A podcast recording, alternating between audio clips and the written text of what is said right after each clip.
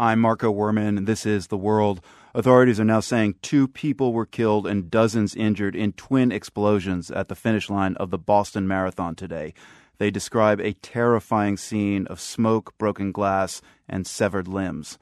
Police also say there was another explosion at the JFK Presidential Library and Museum in another part of Boston. We go now to WGBH reporter Anne Mostue. She was out covering the marathon today. Anne, tell us what you saw. Well, Marco, I was about a block from the finish line on I was on Newbury Street when I heard an incredibly loud noise. It sounded like an explosion and my colleague Edgar Herwick walked toward the finish line to see what was happening. I waited on the corner and as he got closer, another very, very loud explosion went off and we saw smoke coming up and people started screaming and running toward us so we also ran. Were you able to speak to anybody once you got to a safe area? And what kind of reactions did you see among the runners who continued to stream in as these events were unfolding? Well, we we talked to people as we were walking and half half running, half walking toward the river, and then then over the Mass Ave bridge. One person said that he saw a person fly into the air. Another person said he saw body parts on the ground people were very, very shaken up. The, the explosions were so loud uh, that you could feel them in the ground, and um, it, it was just it was just absolute chaos. People were very, very, very upset. Do we have a clearer picture at this point of the actual number of injuries? I've seen numbers ranging from 25 up to over 100 being port- reported by the, the Boston Globe, and where these people are being treated. My understanding is that people are at Boston hospitals and that there are a total of at least 90 people injured and that two people have been confirmed dead. WGBH News reporter Anne Mostue, thanks for your time. Great, thank you.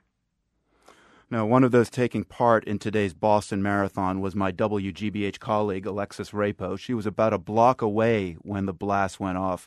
Alexis, uh, are you there? I am. Hi. Can you tell me what happened? We were a block away from the finish line, um, and we were in a store uh, post marathon, and we felt the first blast go off, and then a second blast. Uh, and immediately on Newbury Street, there were people running. Um, the store that we were in were pulling people in off the streets and bringing people up to the second floor. Uh, and we we waited, not knowing what was coming next. And then news came uh, that it had been a bomb blast and we we waited about a half an hour, um, and a number of people came in who were missing uh, folks that they were waiting for at the finish line, and were quite distraught.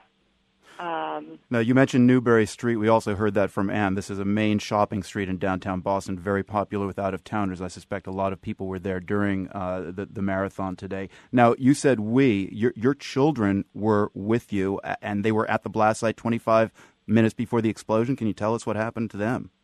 Yes, um, and as a matter of fact, we were just looking at pictures to confirm how close they were. They were standing directly on the corner where the blast went off across from the stands. They had been there 25 minutes before watching the finish before they came over to Newbury Street for us to meet up as a family. Uh, so they had they been there 25 minutes later, we we were just terrified to think about it. Um, but frank, thankfully, everyone in our family was safe and, and a block away when it took place. So, how many others were with you today? We had uh, four other guests with us. We had a friend in from Sweden, and we had uh, three other friends from Cape Cod joining us. And uh, how are they processing what happened today, especially your, your out of towner friend who was here, obviously, to watch the marathon, I suspect? Yeah, you know, it's it's all just such a shock to us, and and we didn't have any news reports. We couldn't get um, we couldn't get any news when we were in Boston. We were just, uh, frankly, amazed by and, and frightened by the number of uh, ambulances we continued to hear for another hour to two hours after we were able to leave the city.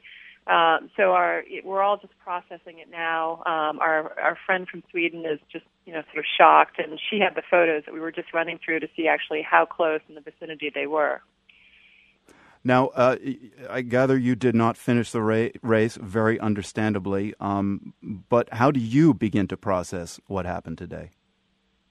I can't make any sense of it. I mean, this is one of these events where it's just an incredible event where people have trained for years and years to try and run a race like this, and thousands of others are fundraising. And it's all about doing the best, being the best, achieving personal goals either for yourself or for others less fortunate.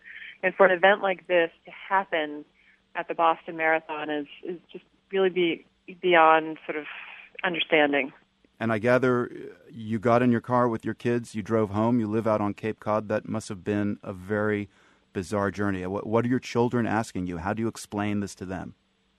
Our, our eight year old was absolutely terrified. We felt the blast go off, and immediately in Boston, as we were getting the news, um, her instinct was to literally run out of the store and, and try and run away. The questions that they were asking us on the way home were, you know, is is Cape Cod where we live a safe place? Why would something like this happen in Boston? And we listened to the radio in silence the whole way back to the Cape, which was about an hour drive, and uh, we're trying to get as many facts as possible.